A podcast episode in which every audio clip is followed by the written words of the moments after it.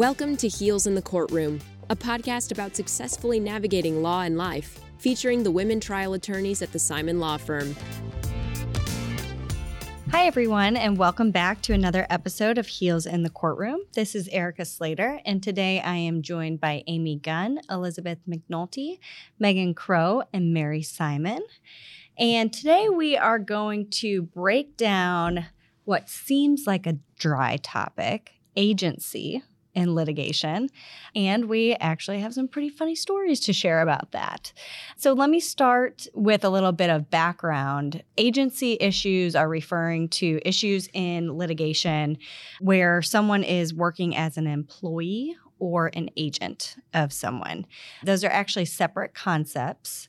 If you are an employee of someone or a company, you are usually paid directly by them. There are some analysis that we go through beyond just evidence of who pays you, as in who controls your work, who provides you the things that you need to do your work, things like that, to determine who someone's employer is, because it's not always clear cut.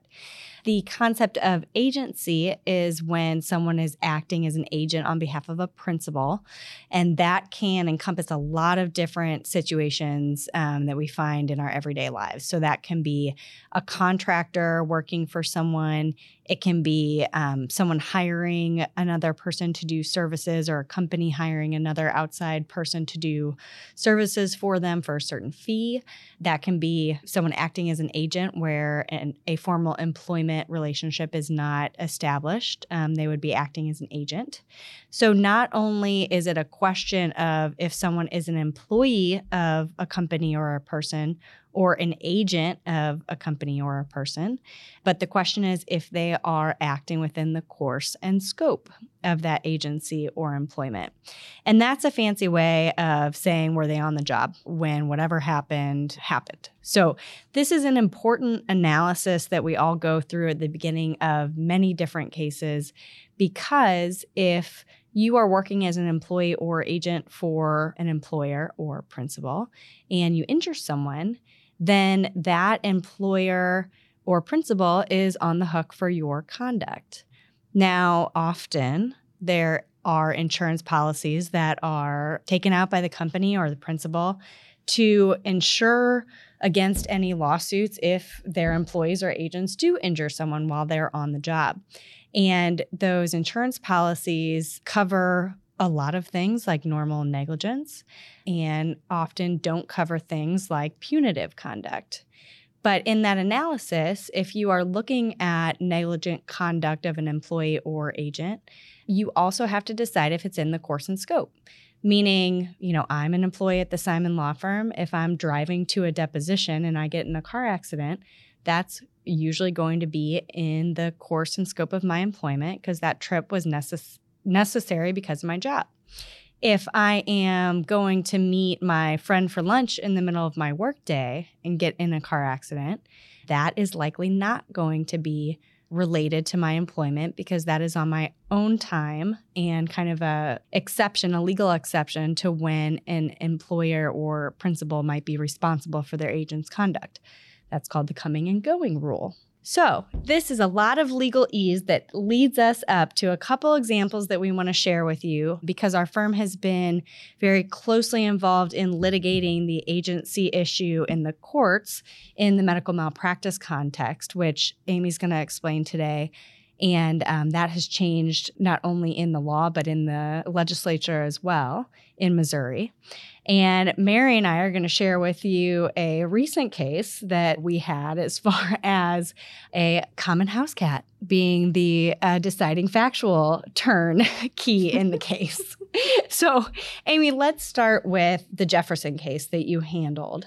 And if you could just tell us a little bit about the specific agency issues in that case and also kind of tee up for us how agency works differently in medical malpractice and in Missouri specifically. Okay, first I'll just say that my heart is broken that I don't get to do the cat analysis and the cat story because, as you all know, and maybe some of our listeners know, I love cats, love them. So, I'll fair. leave that to you. That glory goes to you. But with respect to agency and employment in medical malpractice cases, we're going to go back in time, a little little historic analysis. It used to be in the good old days that physicians who worked at hospitals were considered agents of the hospital. So if you went to the hospital and you needed care in the emergency department, or you needed a, any imaging done, a CT scan or an MRI or an x ray, or you needed surgery, the care that you got at the hospital would largely be done by a physician. And whether that physician was actually an employee, a W 2 employee of the hospital, really didn't matter, as long as you could prove that the hospital had control over the ability of that doctor to work in the hospital. Hospitals are governed by uh, JCAHO. Now it's commonly referred to as the Joint Commission. And that really is the vehicle by which hospitals get paid by the federal government. So you can see why this is critically important and why hospitals follow Joint Commission rules very closely. And part of the Joint Commission rules involves credentialing of physicians. Hospitals have to undertake analysis to determine whether a physician is competent and qualified and trained and educated to provide care to its patients. Doctors have to be privileged at the hospital, they have to be a member of the medical staff before they can see patients. So, in the Jefferson case, it involved a woman who had a CT scan done of her abdomen after giving birth to her first child. And it was reviewed by a radiologist who was not employed by the hospital, but her radiology group had an exclusive contract with the hospital to do all of the reading of films for that hospital. Now, my client had the CT scan, there were a series of them, uh, had the CT scans done at the hospital, had no knowledge of who or which radiologist was actually reading her scans. It didn't matter to her. She would just show up at the imaging center at the hospital, get her scan, go home, and be told of the results, typically by the ordering physician, which was her gynecologist. So that negligence involved the radiologist misread uh, the CT scan and did not note a mass under her pancreas, which turned out to be colon cancer. Because that mass was missed by that radiologist, it was allowed to grow and advance to stage four. Long story short, unfortunately, my, my client passed away during the pendency of the litigation. We had started that suit before she passed away and continued it for her minor children. So, Amy, when you were analyzing who you needed to sue in that case, what factors were you looking at to decide who were included as defendants under the agency analysis? Well, at that point, it was very easy. You sue the hospital and the physician because the care happened at the hospital, and the physician you sue because they're the ones that misread it. So, as again, as that litigation began, it was an easy choice to sue the hospital and the doctor.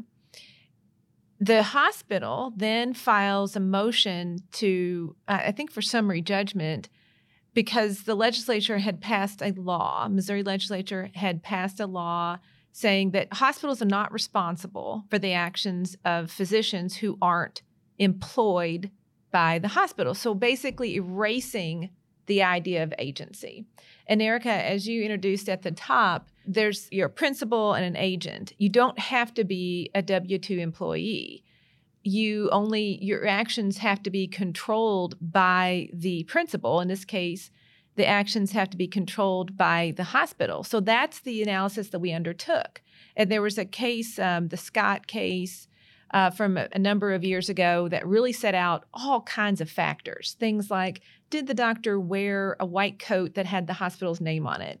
Did the doctor use the equipment of the hospital and the staff of the hospital to fulfill his or her obligations to the patient? Are they a member of the staff? And all these seemingly small things, but that's what establishes agency. The hospital doesn't have to tell the doctor exactly how to do the job but the hospital has to control whether the job can be done. And the doctor can't do that job on their own without the facility and equipment that the hospital provides for their use. Absolutely. The doctor can't even walk in the door of that hospital to perform services without the hospital accrediting that doctor to do so. And the hospital never would do that because it would be against the Joint Commission rules and they wouldn't get paid, and no one's risking that and the hospital is profiting from that physician providing services at their facility. Absolutely. And normally, anybody who's been, unfortunately, in the hospital, you'll get bills from the hospital, but also a, a random bill from a radiologist or from a surgeon or from an anesthesiologist. And while that doctor, in, in the Jefferson case, the radiologist did bill separately, so did the hospital for the staff and the equipment for the actual CT scan than the radiologist bills for reading the CT scan. So in Jefferson, the summary judgment motion was written that said, you know, this doctor was not a W 2 employee. And I got out the statute, and it, as sometimes happens in state legislatures, that the folks that are writing the laws largely aren't lawyers. And so what you can do is sometimes read it really carefully and find flaws and loopholes. And that's what we did in that case. The statute did not define, quote, employed physician. So again, the statute says unless the doctor is an employed physician, the hospital is not responsible. Or that's paraphrasing, but that's essentially it. But employed physician wasn't defined. And so I went back into case law and the Scott decision and where it said employment is a matter of all these factors. If the principal or the hospital controls the work of this person, then for all intents and purposes, they're employed and are responsible for their actions. So we went through that case. The trial court granted the summary judgment. I tried the case against the physician. We settled that case after two weeks of trial. I think I've told that story before. We pursue the case at the appellate level against the hospital. The appellate court reversed the trial court's decision, sending it back down, saying, no, Amy gets an opportunity to prove agency under the Scott decision. And so, as that case, you know, went on for two more years, Erica, you get involved and we get real close to trial, and then the hospital pays. And then our legislature looks at that and it was like, now, wait a minute they found a loophole, so we're going to stuff that. And then passed a bill that said, no, no, no, let's define employed employed physician and it's someone who basically is paid directly by the hospital. And that became effective in 2017. So now we live in a world, all you listeners, most of you probably know this if you're lawyers, especially if you practice in the kind of area that we do. But if you go to the hospital and uh, you have a CT scan or an imaging or any kind of imaging, and that gets screwed up, there's negligence, there's medical error that happens there. Your only recourse is against the physician. The hospital has no liability. Now, you tell me if you think that's fair. I don't think it is. It's not fair. That's Thank you. Thank you. Thank you. it just aggravates me every time we have to, you know, face this. And I'm so happy that you explained what the practical impact to this change in the law means, Amy, because nobody is going to understand the practical impact until they are sitting in our office with a devastating injury due to negligence, finding out that that's the way it is this might be the most important, one of the most important topics that I would encourage anyone who's listening to this podcast on to share with everybody they know, especially in Missouri, what the impact is because it impacts everyone, because it impacts people. It doesn't matter what side of a case you're on, negligence happens, malpractice happens at hospitals, and there's no one left to foot the bill for the error when this law gets put into place. Right. And to put a finer point on that, you do have your case against the doctor, but typically physicians only carry a million dollars in coverage. And there are no laws in place in our state that say, okay, well, in exchange for relieving hospitals of all liability for any negligence that happens at the hands of only their physicians who aren't employed, we're going to require higher limits of liability for physicians. That only seems fair because the whole point is we want to compensate people who are injured by medical errors. Oh, no, no, no. There's none of that. So, for those of you listening who think, well, you can go against the doctor, I mean, you still have that. We're talking about injuries that far exceed a million dollar policy limit. And if that's all there ever is going to be, that million dollar policy limit, because the hospital has no liability, then you're going to have lots of injured people, terribly injured people who are not compensated for those injuries. And that is not a fair result. It's not a just result. And again, you're more preaching to the choir oftentimes, but it shouldn't be the law in this state. Amy, I briefed this issue and successfully uh, won the motions for summary judgment against the hospital because of a specific caveat that, quite frankly, is no longer going to be an argument to be made in a lot of cases because of the dates of negligence, obviously, are going to be later and later after 2017.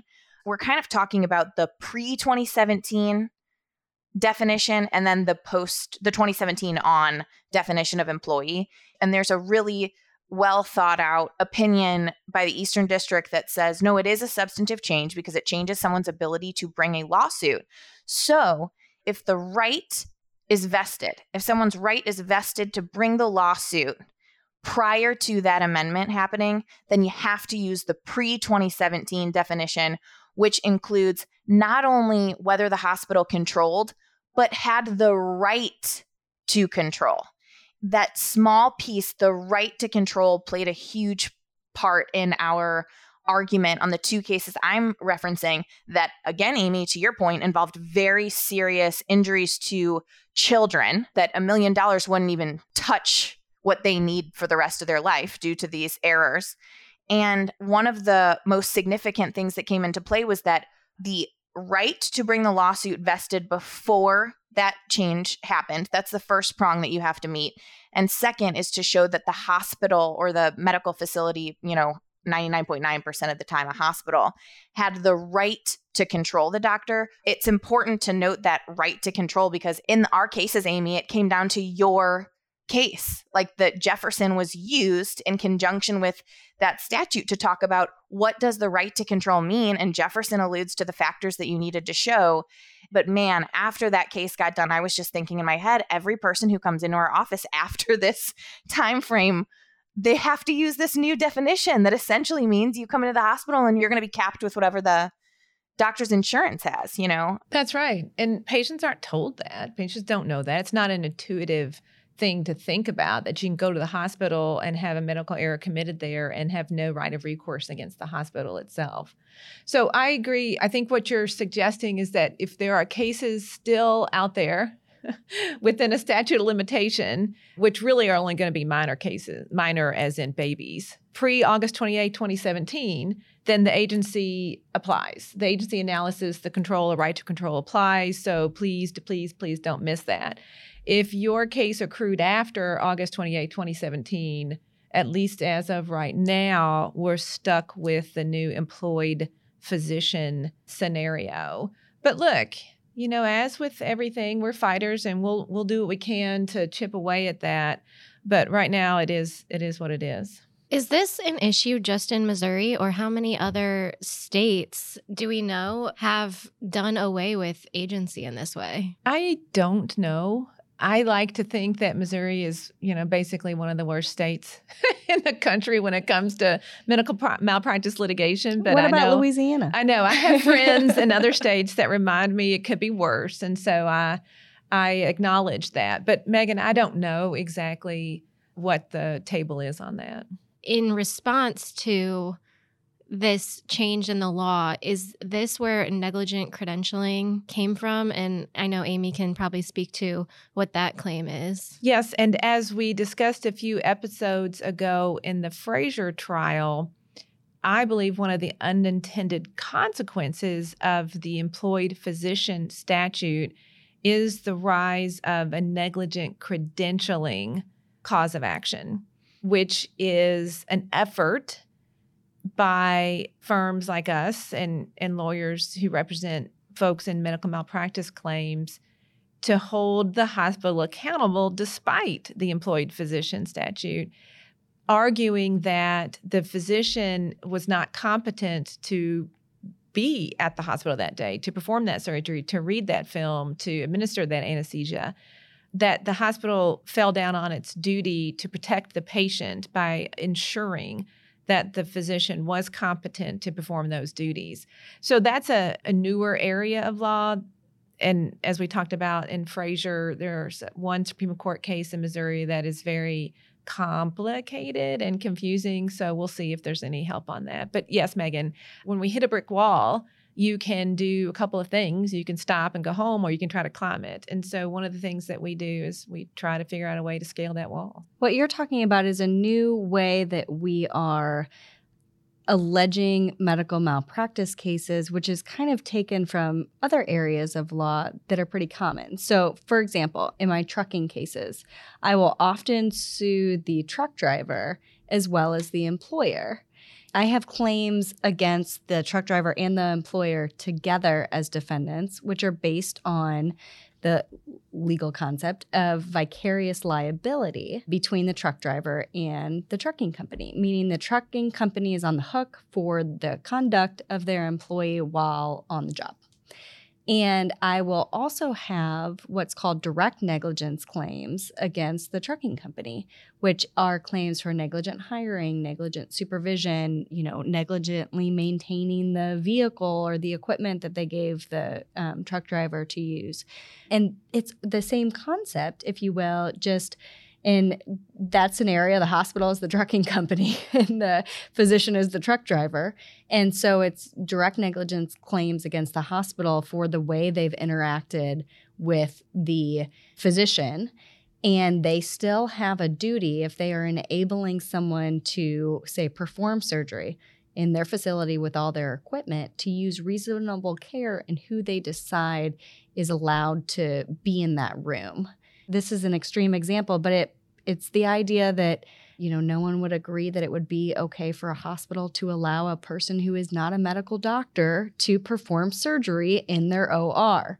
Now that sounds hope. crazy, but that's where the concept comes from. And gosh, I wonder if that case is out there where a oh. doctor oh. was not, you know, or a person license was not active, yet a hospital was letting them perform surgery. I'm certain Exactly. That that is out there. Exactly. And that's why the legal framework for those claims exists because it sounds like an outlier, but if it happens, the law in every concept of fairness should provide for that claim to be brought. In the scenario that you introduced, the trucking scenario, why would you need to sue the trucking company directly for direct negligence? Why isn't it enough just to sue the driver? Because it's based on different conduct.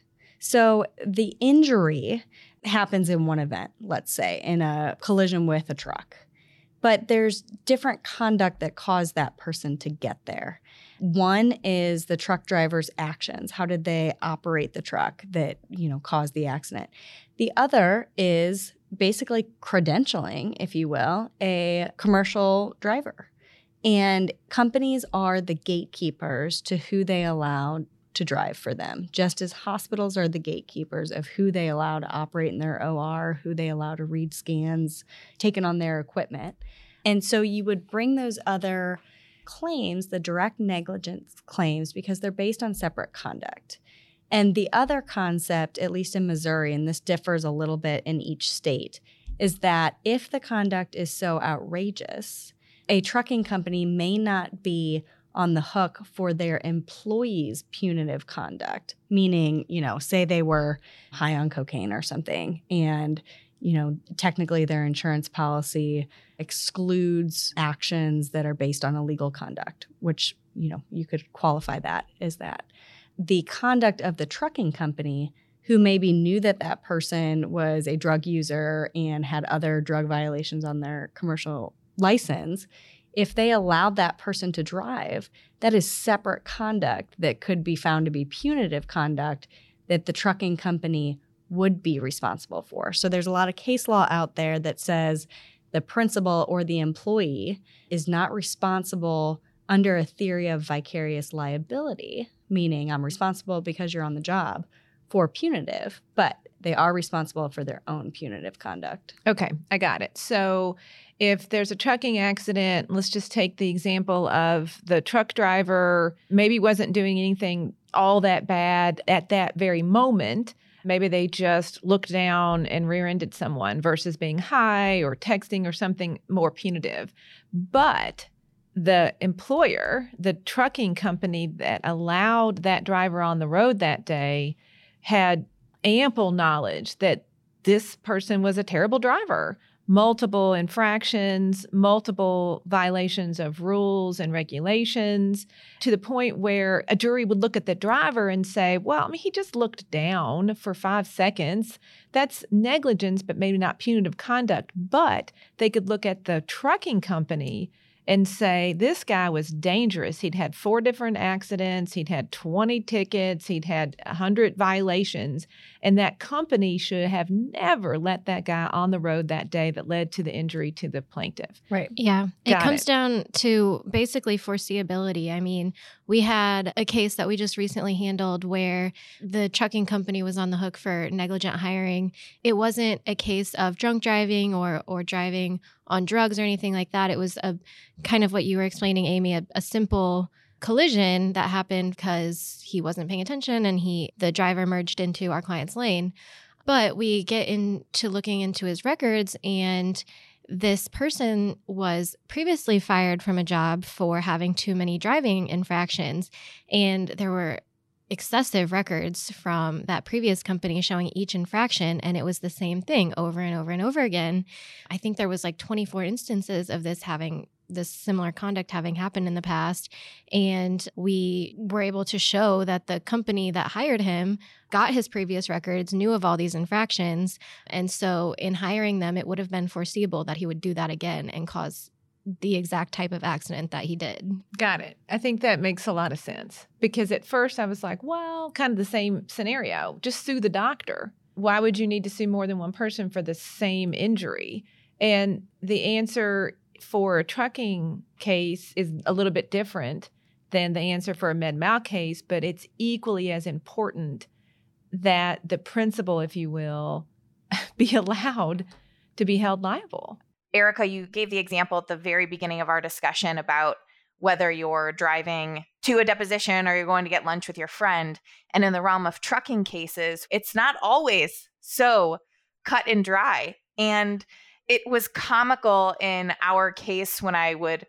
Well, you should just explain why it wasn't so cut and dry with the driver in our case and whether or not they were on the job. And it led to some pretty interesting oral arguments that had everybody laughing in the court. All right. Before I tee this up, I want everybody to get out a pen and paper and I want you to count the amount of times I'm about to reference cats. Yes, I got it. Here we go. So, when we're analyzing agency issues, you know, at the beginning of the case, a client comes in and we hear that they're in an accident with a driver. And in this particular case, it was with a pickup truck and a motorcycle. Okay. Some lawyers may think, you know, okay, well, we're going to sue the driver. That is the tip of the iceberg of the analysis and the stones you have to turn over to make sure you haven't missed something.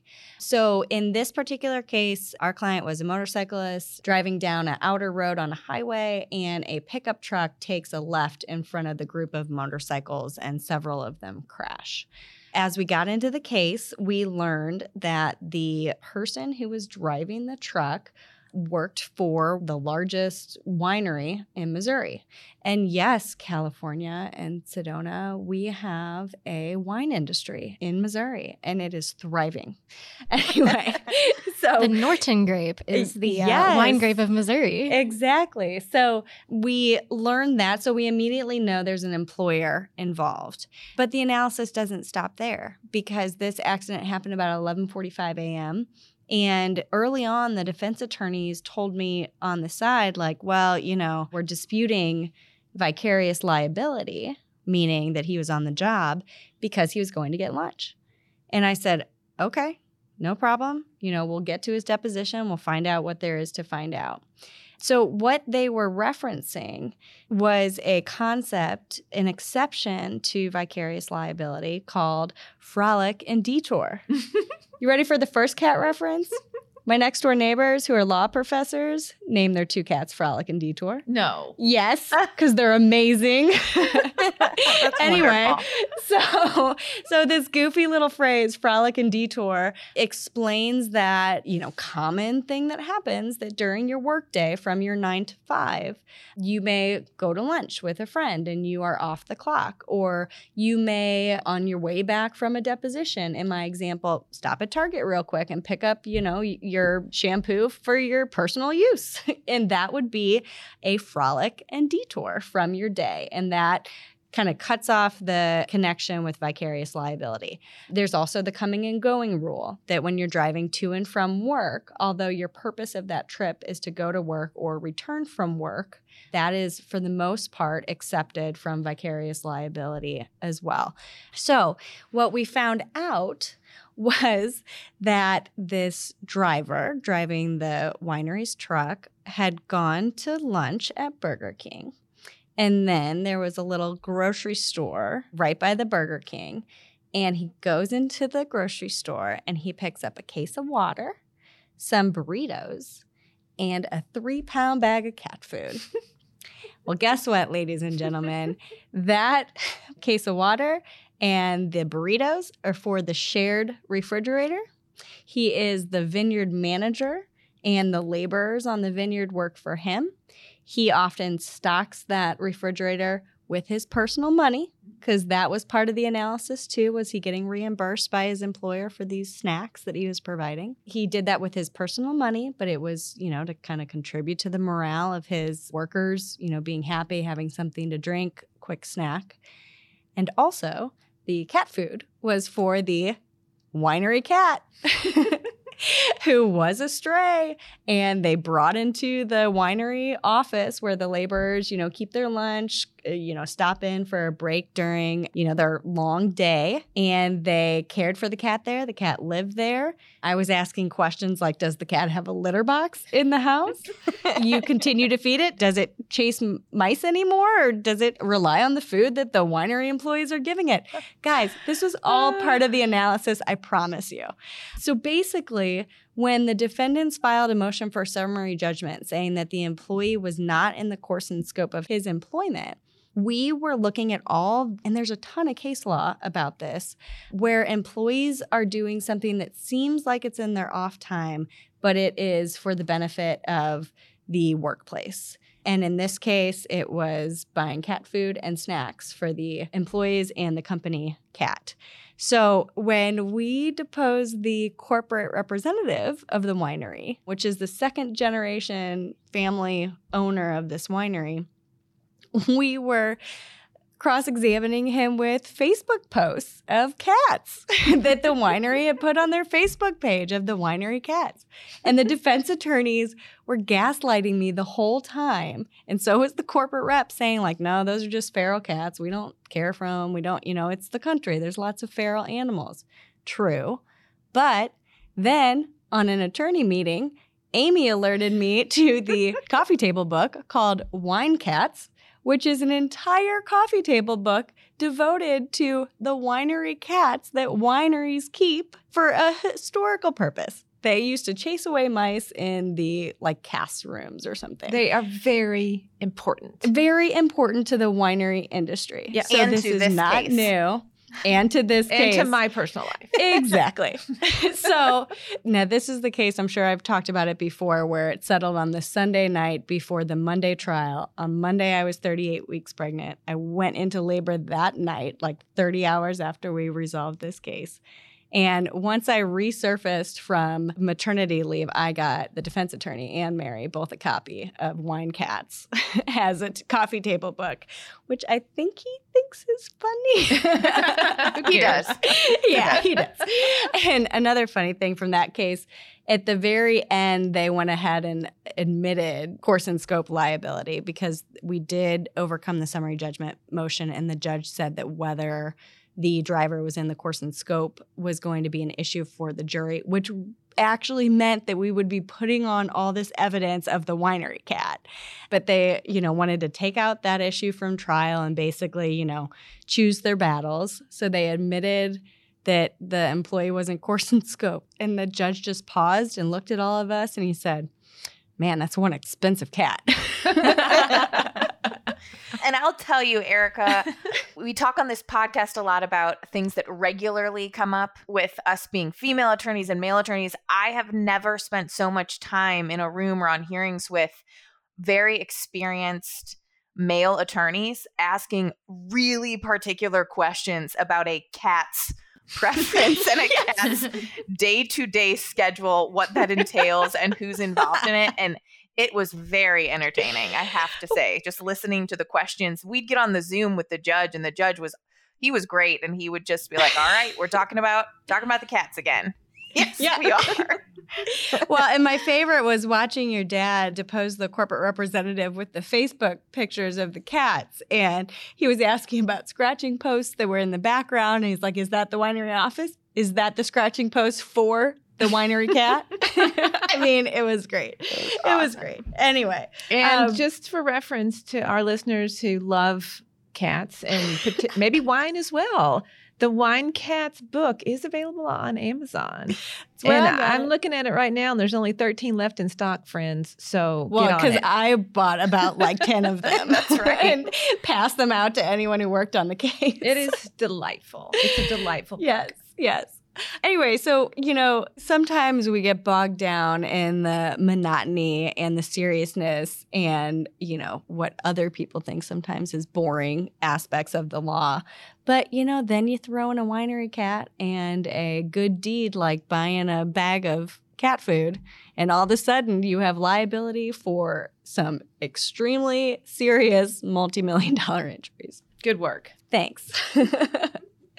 so, to wrap up our discussion on agency, thank you for listening today. We hope you have a better understanding of these concepts that, quite frankly, are part of almost every lawsuit that we file, at least part of our consideration set and the legal analysis that goes into determining agency issues, whether it be medical malpractice, trucking cases, or any other cases, are very important to any lawyer's practice. So, thanks for joining us today, and you can catch us next Wednesday on Heels in the Courtroom. If you have questions or suggestions, email us at heelsinthecourtroom.law. Thanks. Amy, Liz, Mary, Erica, Elizabeth, and Megan would love to hear from you at comments at heelsinthecourtroom.law. And if you love Heels in the Courtroom, check out the other legal podcasts in the Simon Law Firm library. John Simon's The Jury Is Out podcast focuses on lifelong learning to elevate your practice. And dive into the legal drama behind America's first medical malpractice case against opioid overprescription in Results Don't Lie. Subscribe today.